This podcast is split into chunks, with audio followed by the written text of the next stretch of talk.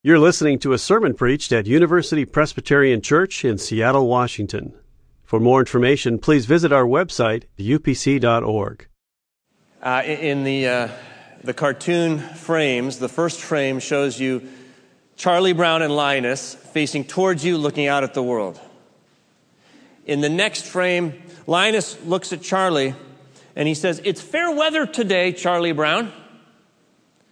In the third frame, Charlie and Linus are again looking out at the world. In the fourth frame, Linus is looking at Charlie as Charlie looks out at you, and Charlie says, Well, then, where are all my friends? Fair weather friends. It's pretty sad when, even on a fair weather day, you don't have uh, any friends.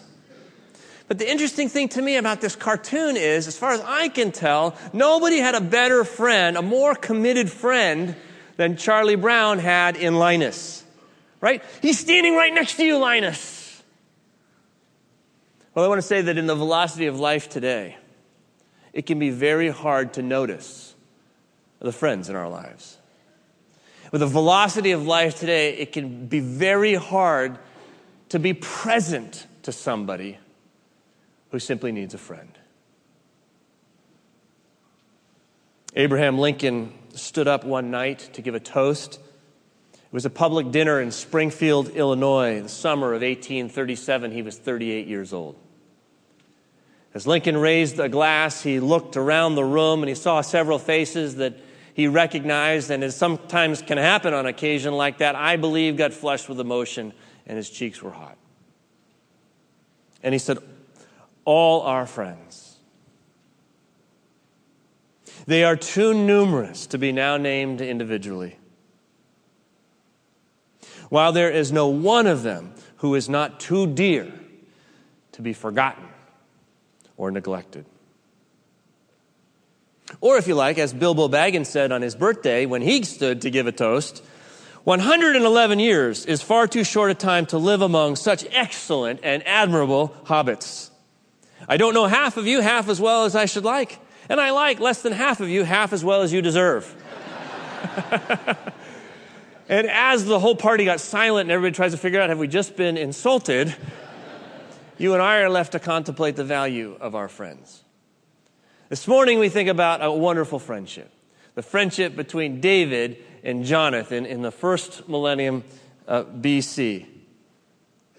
We're going to find this in the Bible in uh, 1 Samuel chapter 20, verses 12 through 17. I want you to pull out your Bible if you brought one today, or open up the Bible, the black book, and the pew rack in front of you. And you'll find that on page 231 in the Pew Bible. It's 1 Samuel chapter 20, verses 12 through 17. Before we read it, let me just set the stage. Two men are standing in a field David and Jonathan.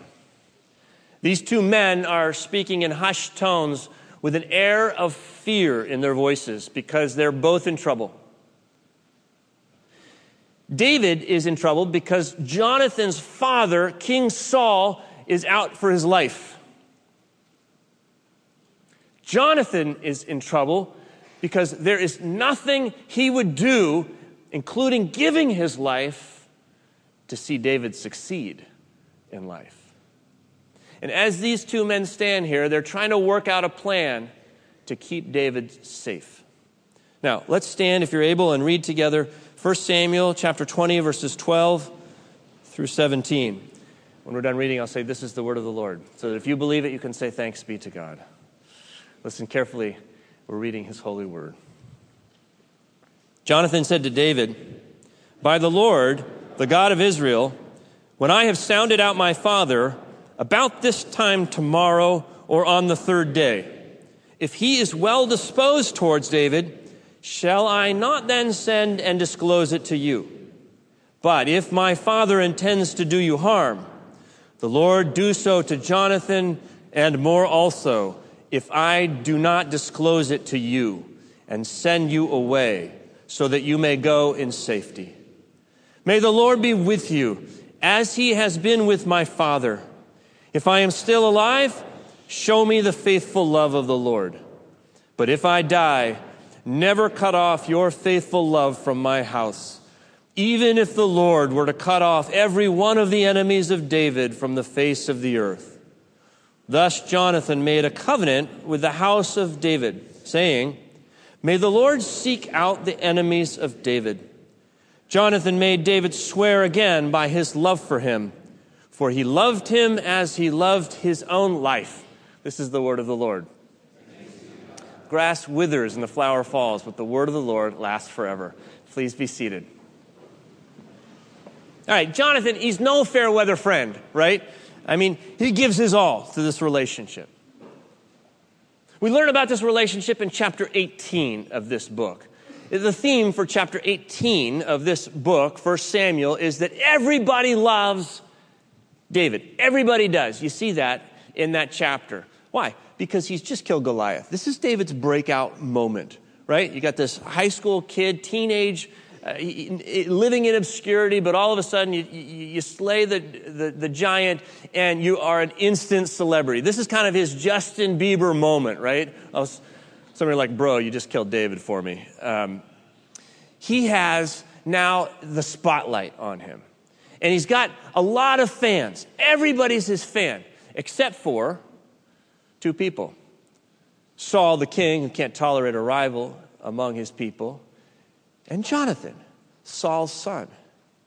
Because Jonathan is the guy who will step out of the adoring crowds and be more than a fan, a committed friend. We read in uh, chapter 18, verse 1 the soul of Jonathan was bound to the soul of David. And Jonathan loved him as his own soul. He's bound. If you drill into that word bound, you find a deeper reality in the Old Testament, and the word for that is covenant. Just two verses later, the writer tells us that Jonathan made a covenant uh, with David. And if you want to understand what committed friendship, what real countercultural friendship, the kind of friendship that you and I yearn for is, you have to understand this word, covenant. And I want to give you a definition this morning in three parts. But actually, I want the text to help us define it. The first part is this a covenant is a bond I choose. A bond I choose. This speaks to the motivation of friends. And you'll notice that Jonathan enters into the friendship freely. If you were looking at 1 Samuel 18, you'll see that before he makes a covenant with David, Jonathan, we're told, loves David. So there's no element of duty or obligation or law or, oh, I got to hang out with David today. In Jonathan, he loves David. In verse, first verse of chapter 19, it says, He delighted in David. So he enters freely. A covenant is a bond I choose. The second part of the definition is for a friend I serve. Covenant is a bond I choose for a friend I serve. And this speaks uh, of the character of true friendship service covenant service. And the Bible has a special word for that as well. It's hesed. Hesed. It means kindness, and it comes up throughout this chapter. For example, in verse 8, you'll see David invoking the covenant uh, here in chapter 20, and, and he says, Therefore, deal kindly with your servant. Service is the character of, of friendship. And when he says deal kindly with your servant, the word deal kindly means show or do or perform chesed, kindness. Put me ahead of you, David is saying. And that's the nature of their relationship. They serve uh, one another. Jonathan is not in it for his sake, Jonathan is in it for David's sake. How can I serve you? And then the third element of the definition is before a God who's kind. A covenant is a bond I choose, for a friend I serve, before a, a God who's kind. We see in verse 8, if you look deeper into the verse, this relationship is described as a sacred covenant. Uh, you may notice a footnote there if you're reading the NRSV, it's an E. And if you look at the bottom of the page, you'll see the letter E tells us that sacred covenant, literally in Hebrew, could be translated covenant of the Lord, which means God is in the relationship. God is there. You see that again if you look at verse 42, down here at the end of the chapter. This time, Jonathan's saying, The Lord shall be between me and you. This is not just a friendship between two men. No. When you're talking about a covenant, you're talking about three parties David, Jonathan, and their Lord. I love uh, what we read about um, here in verse 14. Here, this time, Jonathan says, If I am still alive, show me the faithful love of the Lord. Notice that's the hesed, the kindness of the Lord. You show me. Notice what he's not saying. He's saying, David, I want me to show you to show me your kindness. He's saying, David, I want you to show me our Lord's kindness. This is a transcendent friendship. This is a spiritual relationship. One in which both parties fully expect that in this friendship, God Himself will disclose His kindness through one another as they serve. Wow. And that's, that's a powerful relationship. A covenant is a bond I choose for a friend I serve before a God who's kind. Remember when we were looking at Proverbs, uh, we saw chapter 18, verse 24, that there is a friend who sticks closer than a brother. I want to ask you this morning if you have that kind of a friend in your life. I want to ask you this morning to consider whether you are that kind of a friend in the life of somebody else.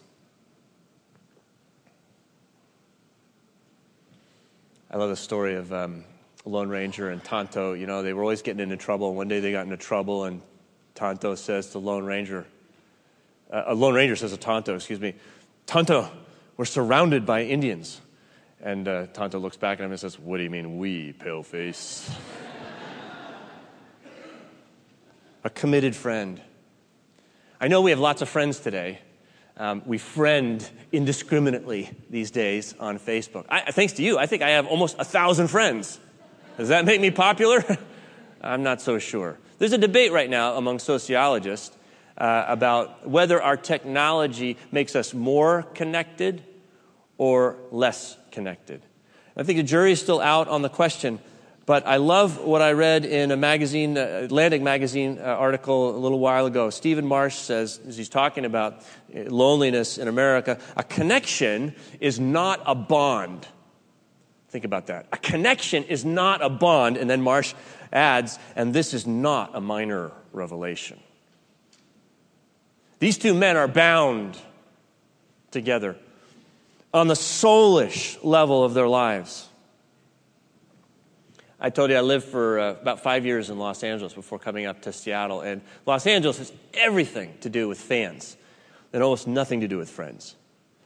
I, I say that the, Los Angeles has the, the, the social capital equivalent of Death Valley. You know, everybody loves everybody, but nobody loves anybody. And I have a theory about that. It's not Hollywood. Uh, actually, my theory is that so many people in LA work as independent contractors. Frankly, as more and more people are working in Seattle that way, you're kind of your own boss and you're always looking for work. And so uh, you can't afford to get on anybody's bad side because they might be the contact you need for your next gig. And if they're not, you suspect that probably it's a contact of that contact that you need. And so pretty soon, people aren't friends anymore, they're contacts. And you get into the lonely place of no longer being able to ask of somebody, What can I do for you? You find yourself almost compelled to ask them, What can you do for me? And that is the beginning of the end for healthy relationships. David and Jonathan are not asking that question of each other. They're asking the servant's question, What can I do to you? These two men are standing in a field with an expectation that as they ask the question, What can I do for you? the kindness of God is what shows up in the space in between them. I want you just to think for a second about Jonathan. You could never see him in LA. I'm not even sure you could see him in Seattle. Jonathan. Jonathan is the crown prince, he's the son of the king of Israel. He's destined to be the second king of Israel, the most powerful man in that whole nation. And if his career were to go like David's or Jonathan or, or Solomon, uh, this guy, Jonathan, would be an international sensation with power that penetrates the ancient Near East. Jonathan, it's this close. You're a heartbeat away. You don't have to do anything. And soon you'll be there. And how does Jonathan feel about that? I'd rather give it to my friend David. Thank you very much. Chapter 18 Jonathan takes the insignia on the royal robe and his armor that belongs to a prince, and he says, David, I want you to put this on you. Right here in our chapter 20, when he says, David, may the spirit that was on my father be on you, he's asking for David to receive the charisma of the king. I want you to have it. I want you to take my place. I want you to succeed. What can I do to help you, David? That's Jonathan. Don't you wish you had a friend like that? Don't you wish you had a friend like that in your life? Who thought about career in terms of your career, not their career. I want to suggest to you this morning that you do have a friend exactly like that and more. Because the teaching of the Bible is that Jesus Christ is the great servant king towards whom Jonathan points in this passage. Jesus is God binding himself to you. Jesus is God making covenant friendship with you. He gathers with his disciples in the upper room around a table on the night that he was betrayed by Judas Iscariot. And he looks into their eyes, as I believe this morning. He looks into your eyes and he says, I didn't bring you here to make you my servant. I brought you here to make you my friend. You are my friend. No one has greater love than this to lay down one's life for his friend. And I've chosen to lay down my life for you. The old hymn says, What a friend we have in Jesus, all our sins and griefs to bear. What a privilege to carry everything to God in prayer. Oh, what a peace we often forfeit. Oh, what needless pain we bear, all because we do not carry everything to God in prayer. Have we trials and temptations? Is there trouble anywhere? We should never be discouraged. Take it to the Lord in prayer. Can we find a friend so faithful who will all our sorrows share? Jesus knows our every weakness. Take it to the Lord in prayer. If you can't see Jesus as your friend this morning, then I want to tell you you're pulling a Charlie Brown because you got someone standing right next to you who says, Let's do this thing together. He has bound his soul to your soul. Think about how Jonathan depicts our servant king. Philippians 2, the Apostle Paul, filled with an imagination that perhaps recalls Jonathan, says that, you know, Jesus, though he's in the form of God, did not think equality with God thing to be grasped. Jesus, the Son of God, was in the palace of heaven. And one day he says, you know what? I want somebody else up here on this throne instead of me. He emptied himself, he took the form of a servant. He left the palace. He went out into the dangers of the field. He engaged with you and me and all of humanity. He died on the cross for sins that he would never want us to have to die. He says, Father, throw the Spirit me. And if you and I think for a moment, well, we don't deserve that, well, we're absolutely right. David doesn't deserve to be king of Israel either, but Jonathan has pledged that that will be the case. And Jesus has pledged that you will rule over the principalities and the powers in him. You're going to the throne because he has loved you with his life.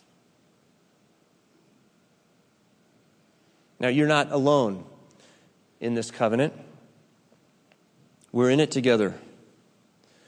The word testament when we talk about the Old Testament and the New Testament, did you know that the word testament is the English translation of the Greek word for covenant? So when we talk about the Bible in two parts, the Old Testament is the covenant that God made with Israel. The New Testament is the covenant that God made through Jesus Christ with all peoples. And you and I are part of a community that's a, a, covenant community. And when we put one another first, we show the kindness of God to one another. And our mission is to show the kindness of God to the world, to the people around us, near and far.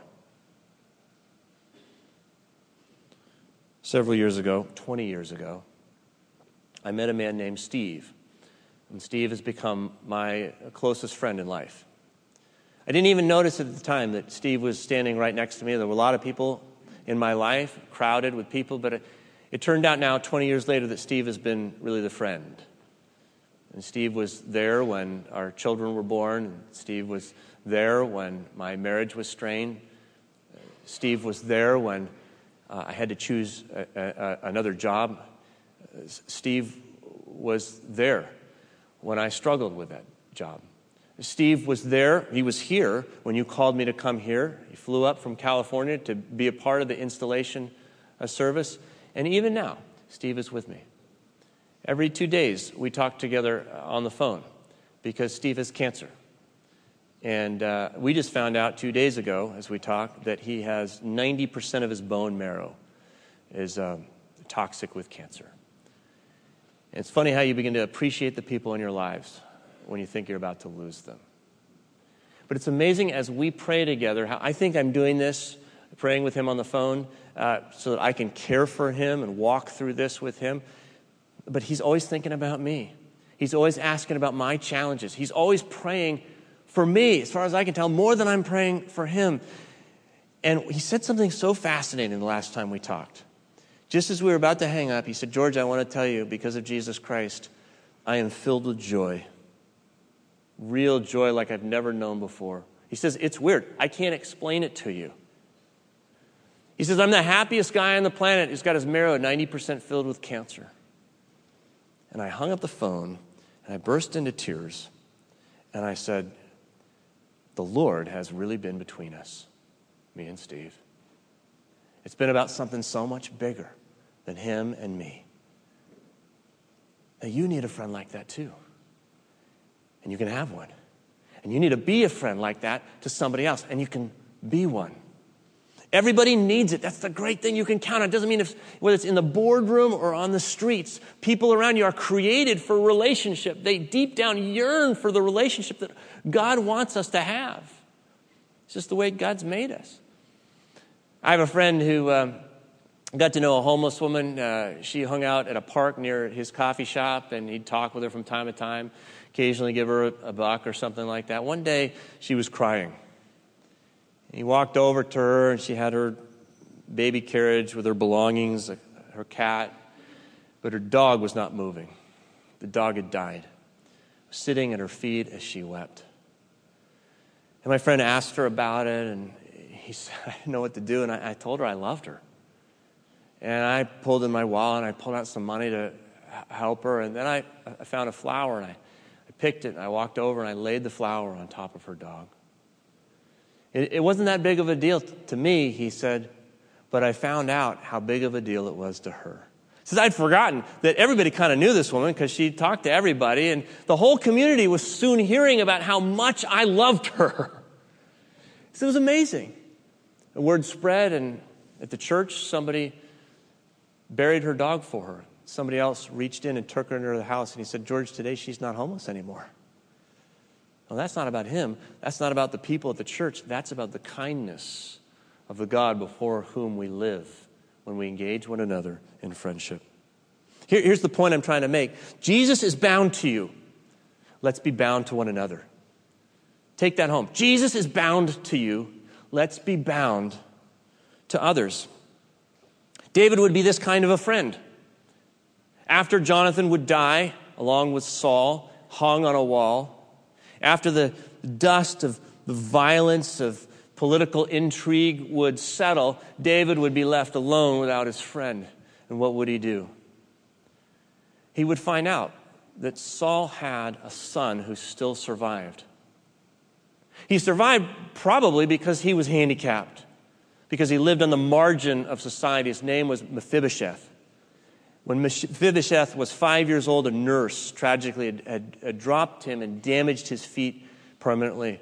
And no one could come to him anymore and say, What can you do for me? And so he was pushed to the outside. But David went and found him because he was bound to his friend Jonathan. He went and found Mephibosheth and he brought him to his table and he sat and he insisted that night after night he sit at the table, the royal table with David. He gave him Mephibosheth, the, the, the, the royal lands of Saul.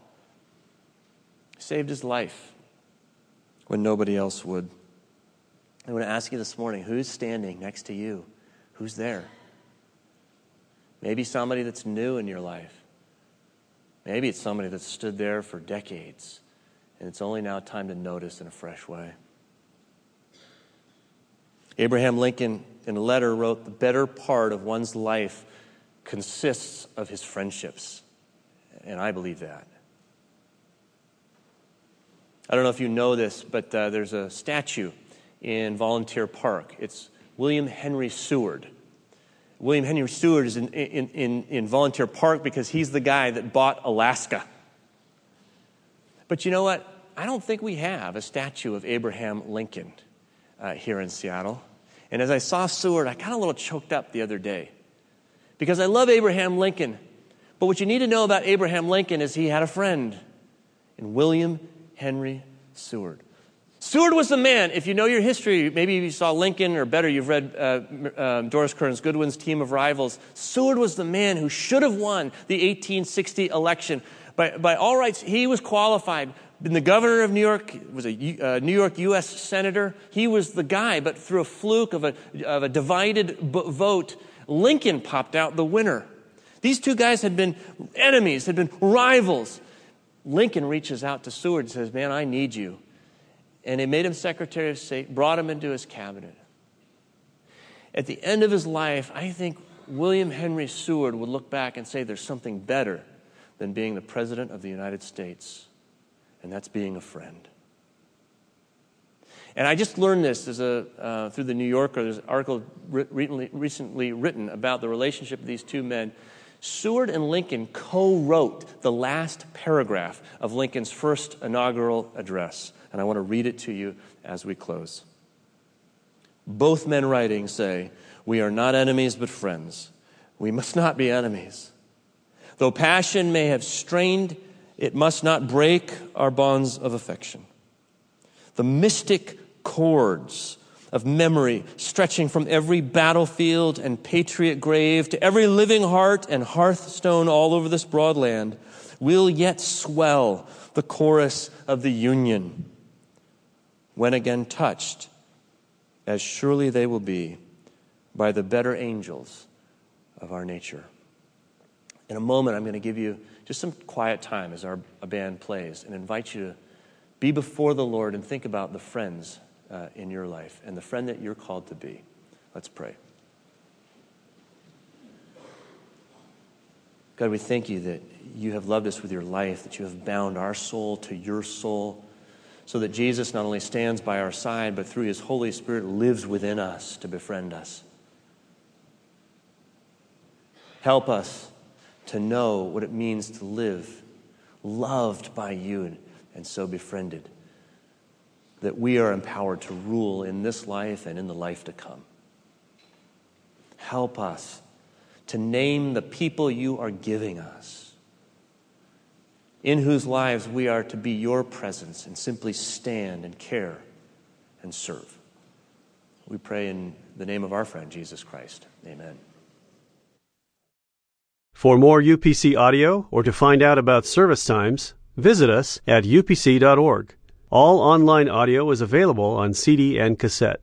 To order copies of sermons and classes, please visit upc.org/audio, email audio at upc.org, or call 206 524 7301 extension 117.